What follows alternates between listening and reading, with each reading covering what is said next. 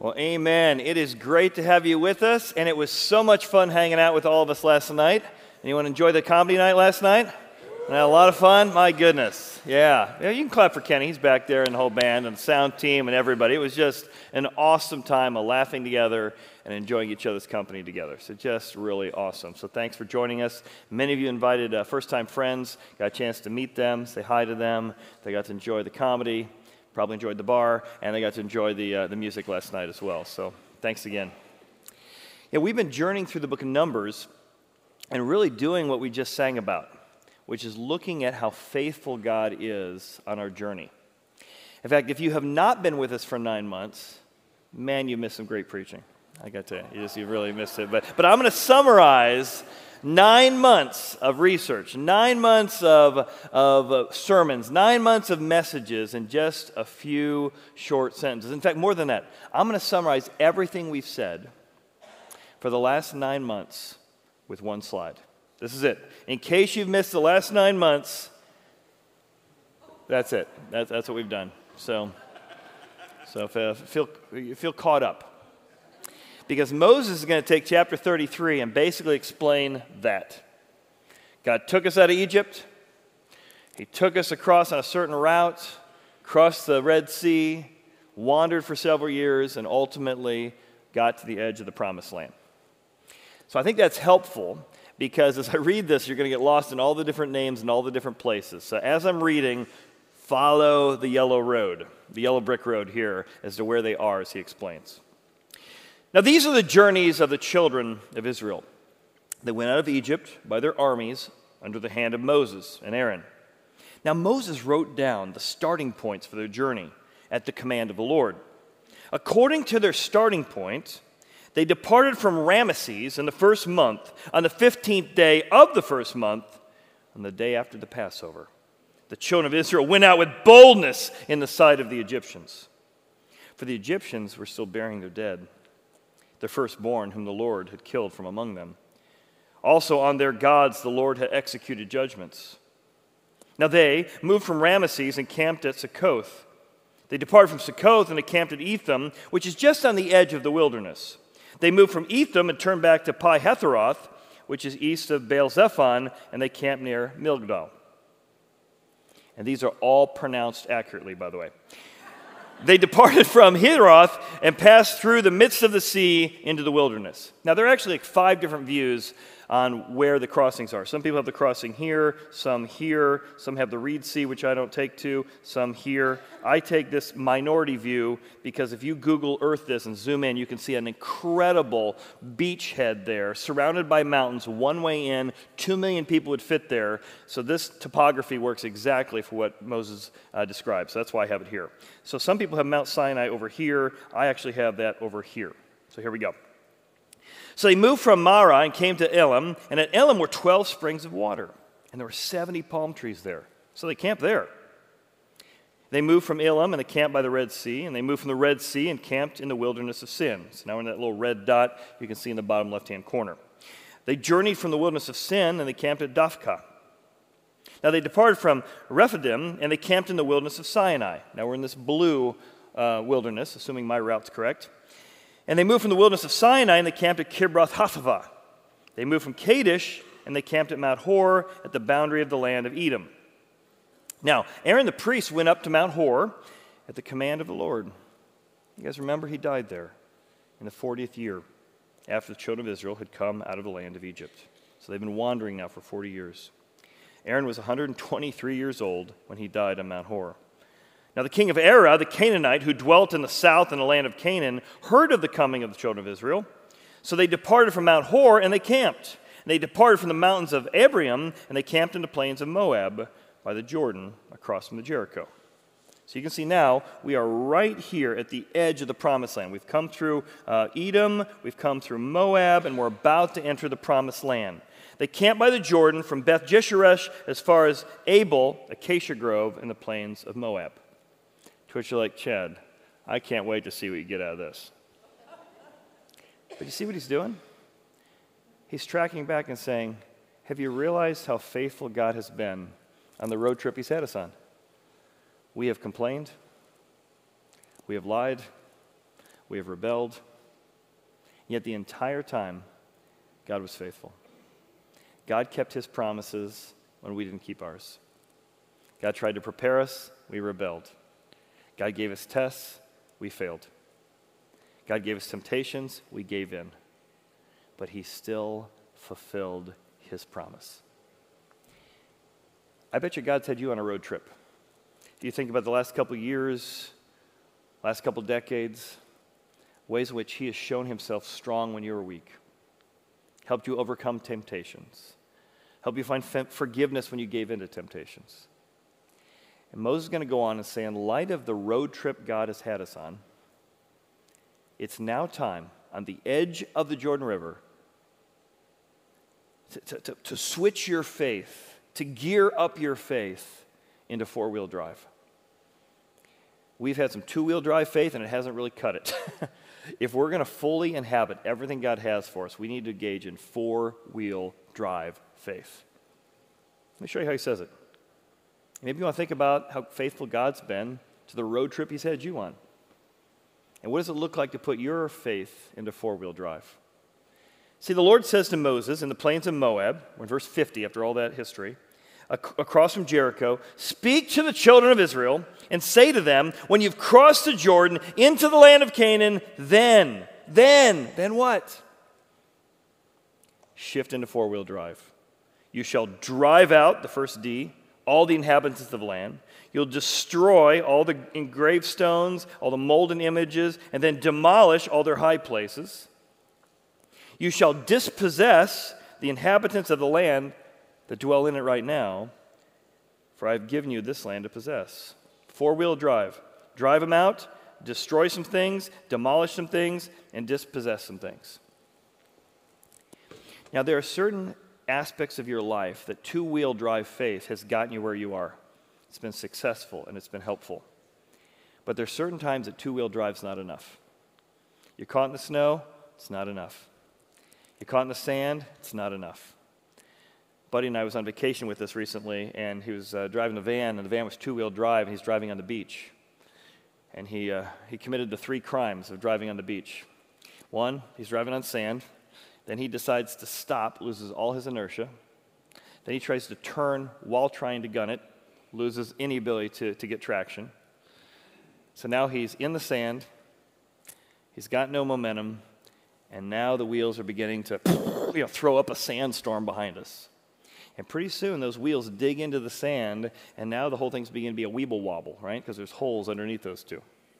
And the weeble wobble, eventually, the Santo company says that if you, if you do that long enough, you can't even push it out. Because pretty soon all the wheels dig in, and now the entire thing is sitting on the sand itself, and the frame is sitting on the sand. And now you can't even push it off because you're trying to push the full weight of the van against it resting on the sand. What you really need there is not two wheel drive, not gunning it harder. You've got to have four wheel drive to get out of certain situations, to get into certain situations. What he's outlining here for us is how you and I can have four wheel drive faith. How do we implement the aspects that give us traction for the future God has for us? Now, the first D of this four wheel drive, what does it mean to shift from two wheel drive to four wheel drive? Is he says you got to drive some things out of your life and drive some things out of the land. Because whatever you don't drive out will drive you away. There are certain secrets, there are certain habits, there are certain temptations, certain mental patterns that you and I have we've developed for 40 years, maybe more, maybe less. But we've so ingrained them in our life that those things that we did not drive out, we didn't pray out, we didn't take seriously, they begin to grow in our life. And the things we don't drive out end up driving us away from God. He says, You shall drive out the inhabitants of the land before you. But it's free choice. You may choose not to. And if you choose not to, if you do not drive them out, the inhabitants of the land from before you, then it will be that they'll drive you away from me. And he explains it with several metaphors. He says, But if you do not drive out the inhabitants of the land from before you, then it shall be that those whom you let remain. And the Hebrew for let remain here, it's really interesting. It's both the, the things that are left over, is one way to say it, but it's also like the things that have spilled over. So maybe you're eating your cereal in the morning and a, a piece of cereal spills over, and you're like, oh, I'll get to that later. It's leftovers, spillovers. And then you forget about it. So I was like, well, it's not a big deal. It's just a crumb. Don't worry about the crumbs. Don't worry about the leftovers. I, I drove out most of it. That's what a lot of us do. Hey, I've overcome some fear in my life, but we didn't get to all of it. Overcome some temptations and some appetites toward anger toward lust, but we didn't overcome all of it. And the things we didn't drive out begin to grow, those leftovers, and they drive us away from everything God has for us. And look at the way he describes it. Here's what happens when they drive you away. Number one, they become irritants in your eyes. Oh, you ever had an irritant in your eye? And initially, it's just annoying. Oh my goodness. Oh, and then you blink a lot. And you go put your eye under the water, and pretty soon it's all consuming. You can't see well, you can't think about anything else because of that irritant. That's what he describes what happens to the things we don't drive out. Not only the irritants, they become thorns in your side. Oh my goodness, this went from an irritant to a thorn. If you've never seen a thorn in Israel, let me show you what a thorn in Israel looks like. Ah, it's not quite a crumb, is it? He says, These things you don't drive out will become irritants, thorns, and then they will harass you while you live in the land. There are certain things we need to toss out and throw away by finding our full identity in Christ. There's a parable told of a king who walks into a, his kingdom and he sees a homeless man and the man has just got these clothes he hasn't washed in a year. They just smell, they reek. And he says to the man, he says, I, I want you to come with me to my home. And I'm going to adopt you and make you royalty. He comes and gives him his room in the castle. Tells him to take a shower. The, the, the bum is taking a shower he hasn't washed in, in months, maybe more. And he steps out of the shower feeling clean. He's got a new identity, a new royalty. He's been adopted by the king. And he says, Would you come to dinner tonight? He says, oh, I'd love to. So he reaches over and he puts back on his old pants, the ones he's worn all this time, puts on his old shirt. He comes to dinner. The king says, well, You're clean. You're royalty now. Why would you put on those old clothes? He says, Well, it's the only ones I know. Brings him up to the closet and says, Look, here's all the new clothes you can wear now that you're a prince. And for many of us, the king has picked us out, he's adopted us, he's washed us clean but we still put on those old clothes because we've been used to it, those old patterns. And God wants to know you need to drive out. It's time to throw away some of those old stinky pants. Time to throw away all those old stinky shoes. time to get rid of those, those old comfortable, convenient things you're used to, but the patterns, they're going to drive you away because they're not consistent with your new identity because of what Christ has done for you. What do you need to drive out? What are the things you didn't drive out that begun to become harassments and irritants in your life because you never took it seriously enough to pray and fast over breaking the bondage of some stronghold in your life. We all have them. Four wheel drive faith begins with driving out. Then he kind of mentions two things at once. This is the idea of both demolishing and destroying. Demolishing and destroying. Whatever thorns you don't remove get stuck to you for future generations. You ever walk through the weeds and you get done, you got these big old burrs sitting all over the place? Maybe it's, it's right on your, on your shoelaces. You got these giant burrs you're trying to pull off. He says, if you don't demolish some things and destroy some things, they're actually going to stick to you and stick to future generations because you didn't deal with it. Then you will drive out the inhabitants of the land before you. And to do that, you need to do two more things. You need to destroy, destroy, and demolish. Destroy, destroy, demolish. What do you destroy? Destroy their engraved stones. There are certain idols that led them to be tyrants and terrorists for the last 900 years. There's certain gods they had, certain priorities they had, certain patterns they had. And if you leave those engraved stones there and don't destroy them, they will become patterns for future generations. And then you're to destroy all the molded images. These are all the gods that required child sacrifice, all the gods that, that told them to live a certain way that led to the mess this land is in. They've defiled the land, he says in other places. And we think, oh, these people and their big statues, thank goodness I'm not like them. But we've all got idols. Ours just don't look like statues. And usually an idol is a good thing that we turn into an ultimate thing. And we say, you know, in general, I don't lie unless I need to protect my reputation. That becomes an idol. In general, I, I don't fudge things when I'm talking, but, but if it allows me to not feel worried, feeling in control is pretty important to me. And so I'm willing to maybe do things I wouldn't typically do if it helps me feel in control. I wouldn't typically speak this way, but I did speak this way because it protected my status. It, it made you, me look good my reputation. It, it made my performance feel better or look better. It enhance my ability to perform. Whether it's status or performance or money or appearance or making yourself look good as a mom or dad, we all have molten images, idols, good things usually, that we put above God. And we need to not only take them seriously, we need to destroy those things and knock them down to size.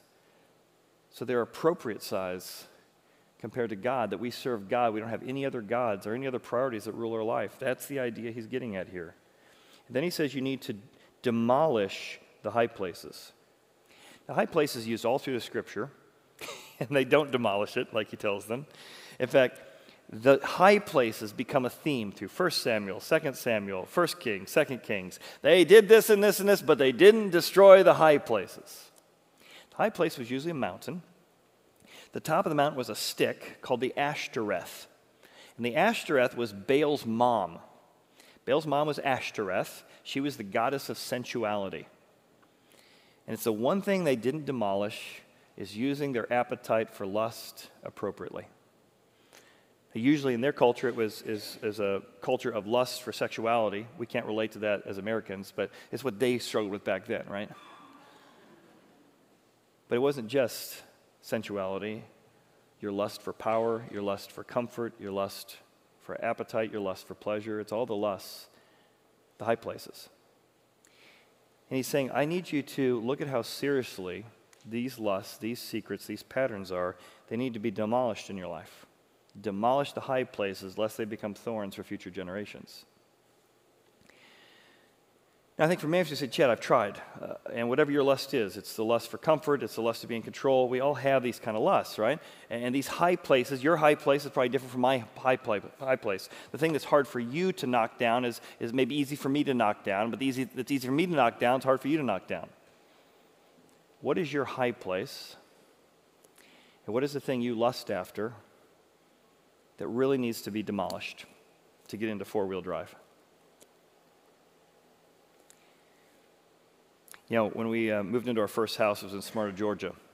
We had this gorgeous tree in the backyard. In fact, this tree was an American chestnut. Most of them had been knocked down through a blight.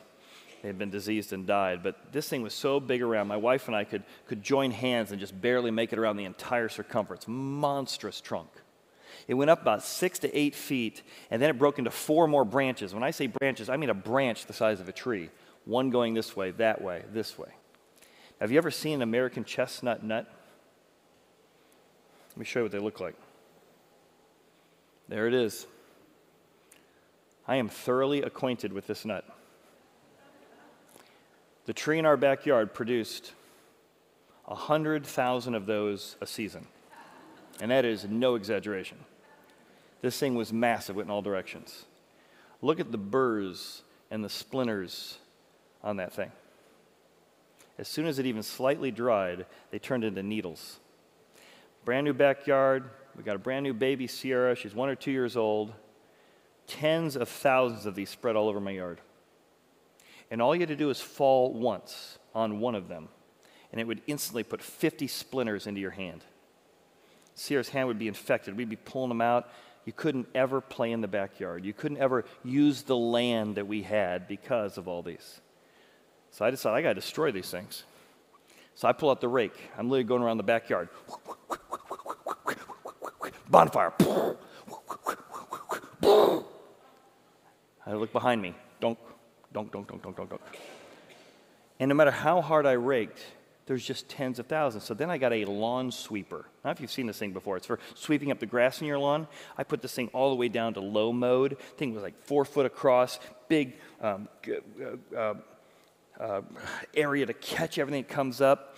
And, and, as you pushed, it was like this big sweeper wheel, like on your vacuum cleaner. Really take everything in the lawn, throw it up into this, this, this section that would hold it. And so literally, I am sprinting across my yard.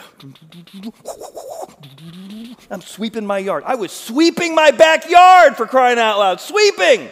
Back, forth, back, forth, back, forth. Got it all done. Yes! Dunk, dunk, dunk, dunk, dunk, dunk, dunk, dunk. I worked hard at it. I tried hard at it. I swept hard. But I was going after the symptoms bad symptoms, serious symptoms, for the sake of the next generation symptoms. But I had to take care of the tree.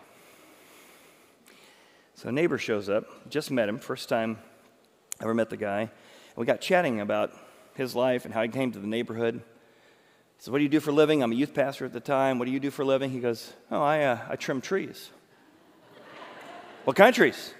He goes, Those 200, 300 foot pines, I skimmy all the way up to the top and I cut them down from the top down. See my tree? See the American chestnuts? See my hand? Could you take care of this? He goes, Sure. Walks back to his house, comes back with these unbelievable clawed boots and a strap. Throws it around the tree. Had to get like double because that thing's so big.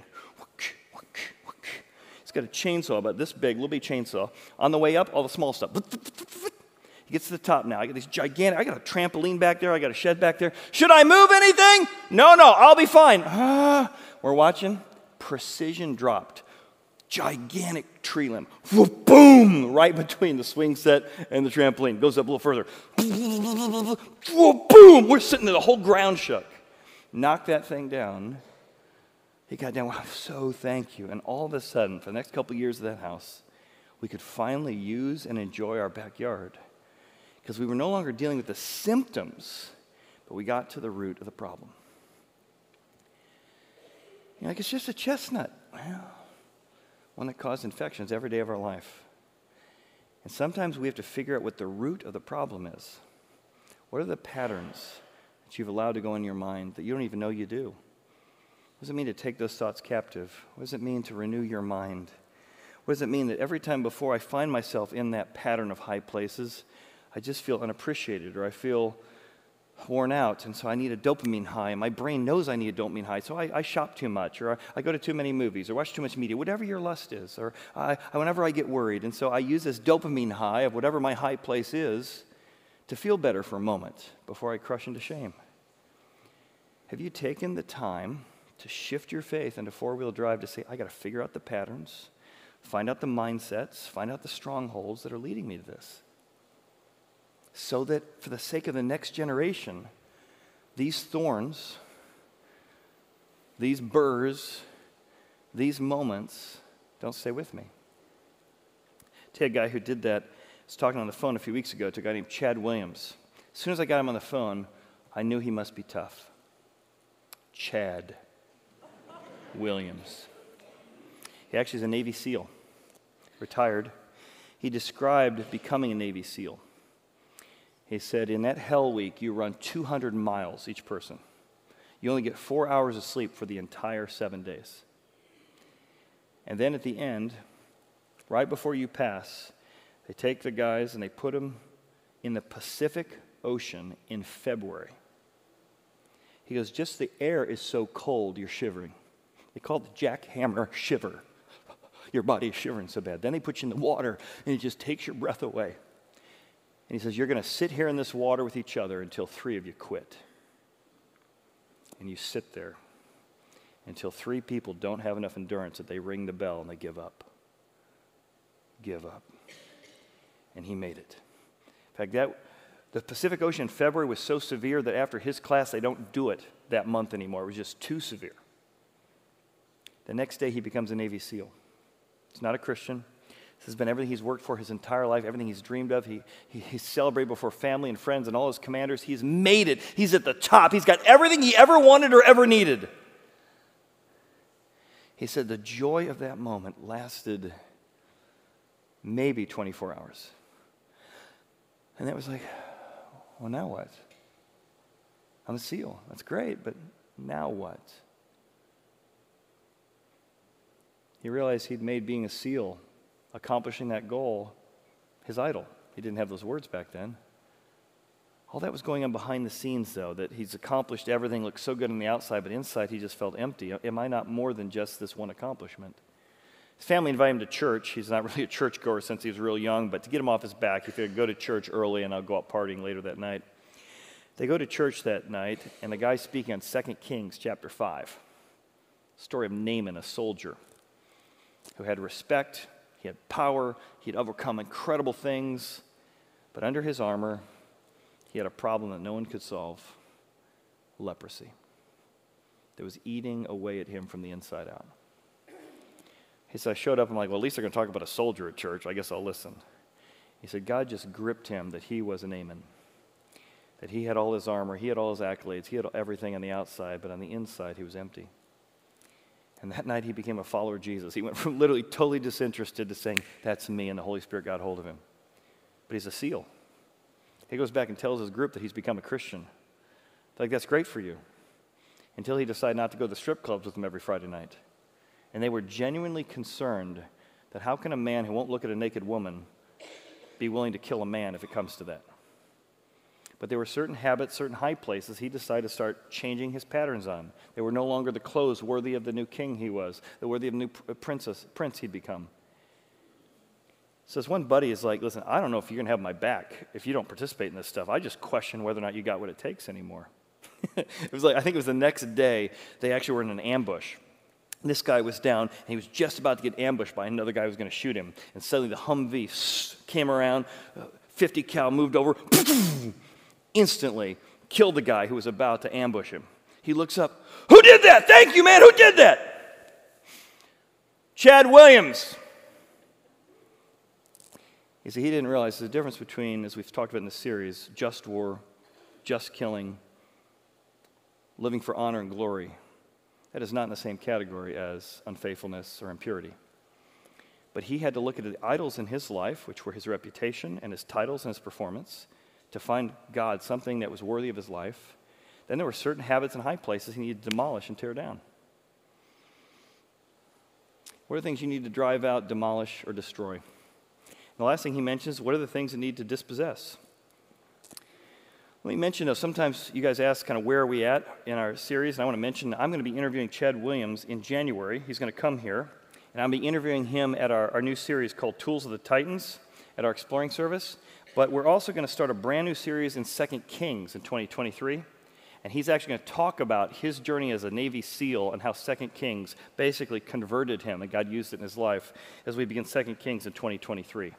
We got about four more weeks left in Numbers, and then we're going to be studying the book of Philippians in an amazing way. If you, I've said Philippians many times. You're never going to see it quite like we're going to do. It starts in about three weeks or four weeks. So here's where we're headed. And by the way, if you want to invite friends to our services, we got some great stuff going on right now at the Exploring Service. We got a greenhouse series right now. Ken speaking today, Ken Kington, then uh, Drew next week, and then me the third. Then we're starting a brand new series called Kids Ask the Darndest or Strangest Things. That series is going to be a series of apologetic questions our kids have asked that we're going to answer. Is there a God? Is there proof? How do we know the Bible's true? If God is good, why do you send COVID? Really tough questions. Great chance to invite friends. Then a series called What If Jesus Was Never Born? Then in 2023, we're going to interview Chad Williams in one of the weeks about what it means to have the success strategies you need in life that he learned as a Navy SEAL. All right, the third D is what does it mean to possess what God has for you by dispossessing what's currently got you? How do you remove, remove, remove the fuel to the alternate priorities in your life? You shall dispossess, what a weird word, dispossess the inhabitants of land that dwell in it, for I've given you the land to possess. You can't possess everything God has for you until you kick out those things that are currently possessing it. You need to dispossess fear so God's control can come in. You need to dispossess lust so self control can come in. What are the things you need to dispossess in your life? The thoughts, the strongholds, so God can come in and inhabit it, take over it. What are the sins you need to confess or agree with so there's room for the Holy Spirit to come in and bring love, joy, peace, and gentleness? What needs to be dispossessed in order for you to possess? To come in and take hold of everything God has for you in your life. You shall divide the land by lot as an inheritance among the families. Larger lot, the larger people, uh, tribes get larger inheritance, smaller tribes get smaller inheritance. There, everyone's inheritance shall be uh, whatever falls to him by lot. You shall inherit according to the tribes of your fathers. And this is why we've done the census and the second census. It was all about your inheritance is based on the census. God is going to reward everyone with the land. Now, as he does says that, we've seen this map before. This map is how the different tribes inherited the land. But they could not possess the land. They could not enjoy their backyard until they first pushed out, drove out, demolished, and destroyed the idols and the inhabitants there who had defiled the land for 900 years. Are there things that have been possessing years of your life? Fear? Man, think of all the years you've given to fear, all the years you've given possession to worry, all the years you've given to letting your anger or your ego control your life. Is it time to finally dispossess those of all the things they've stolen from you up to this point so the Holy Spirit can possess that area of your life? What is the lighthouse you're following to make your decisions? Several years ago, I was learning how to sail down in uh, Florida. And when we did, we came to this uh, museum. It's called the Shipwreck Museum. It's like a pirate museum, ARG. And they told the story of the wreckers in West Key. And there's a law down there that any pirate, any ship, not pirate ship, any ship that wrecked on the shores, the wreckers, which were salvage guys, could come out and take like 80% of the loot became yours. So that that loot that was on the ship moments ago, when it wrecks against the shores, instantly a wrecker could come out, and what was theirs becomes ours. So, what they did is there's a lighthouse there in Key West. They turned the light out on the lighthouse and they started a bonfire about 500 feet away next to the rocky shores. So all these ships with all these possessions and all this wealth that were coming along the keys would see the fire, think it was a lighthouse, they'd make their way in and they'd wreck. And when they wrecked, all those possessions, all that bounty is just floating around, and the wreckers would call out from the top of this stand, Wreckers! Wreck ho! They would all go out into the water and begin to possess what used to belong to somebody else by wrecking them on the rocks. And God is saying this land has been wrecked for years. We've got to get rid of the wreckers, reset our lighthouse, and repossess that which belonged to me and to you. What do you need to repossess? What do you need to take hold of that you've lost? That's the story of this passage. Remember, we began by looking at that journey. In light of the, the road trip God's had you on, where do you need to engage your faith into four wheel drive? What has the Holy Spirit been tapping on you to say, you got to drive some things out? What are the idols that you need to demolish? What are the high places you need to destroy? What are the areas where fear or ego or anger has allowed you to dispossess things that God has for you. And what does it look like for you to surrender that? I want to pray for you, and then I want to give you two ways that we can help you on that journey because it's not easy. Maybe you've said, Chad, I've been trying. I've been raking on this. I haven't done a lot of I've, I've been pushing and then sweeping my lawn. I'm just not making a lot of progress here. Sometimes we need each other. So I want to pray for you. And to give you two things you can do that might help. Father, we come before you and say thank you for your faithfulness. Thank you for how you have been so faithful to faithless people. Will your Holy Spirit just speak now to what that area is in each of us that we need to agree with you on?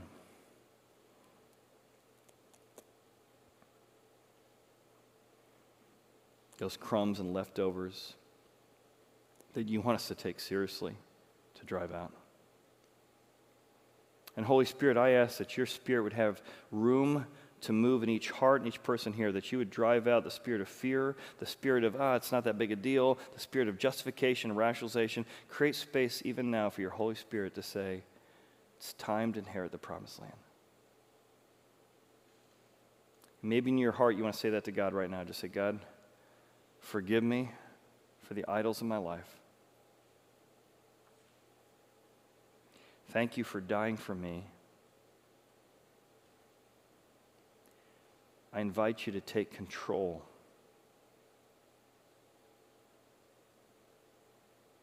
To take possession. Then mention that part of your life of my tongue. Take possession of my checkbook. Take possession of my calendar Take possession of my tongue. In Jesus' name, amen.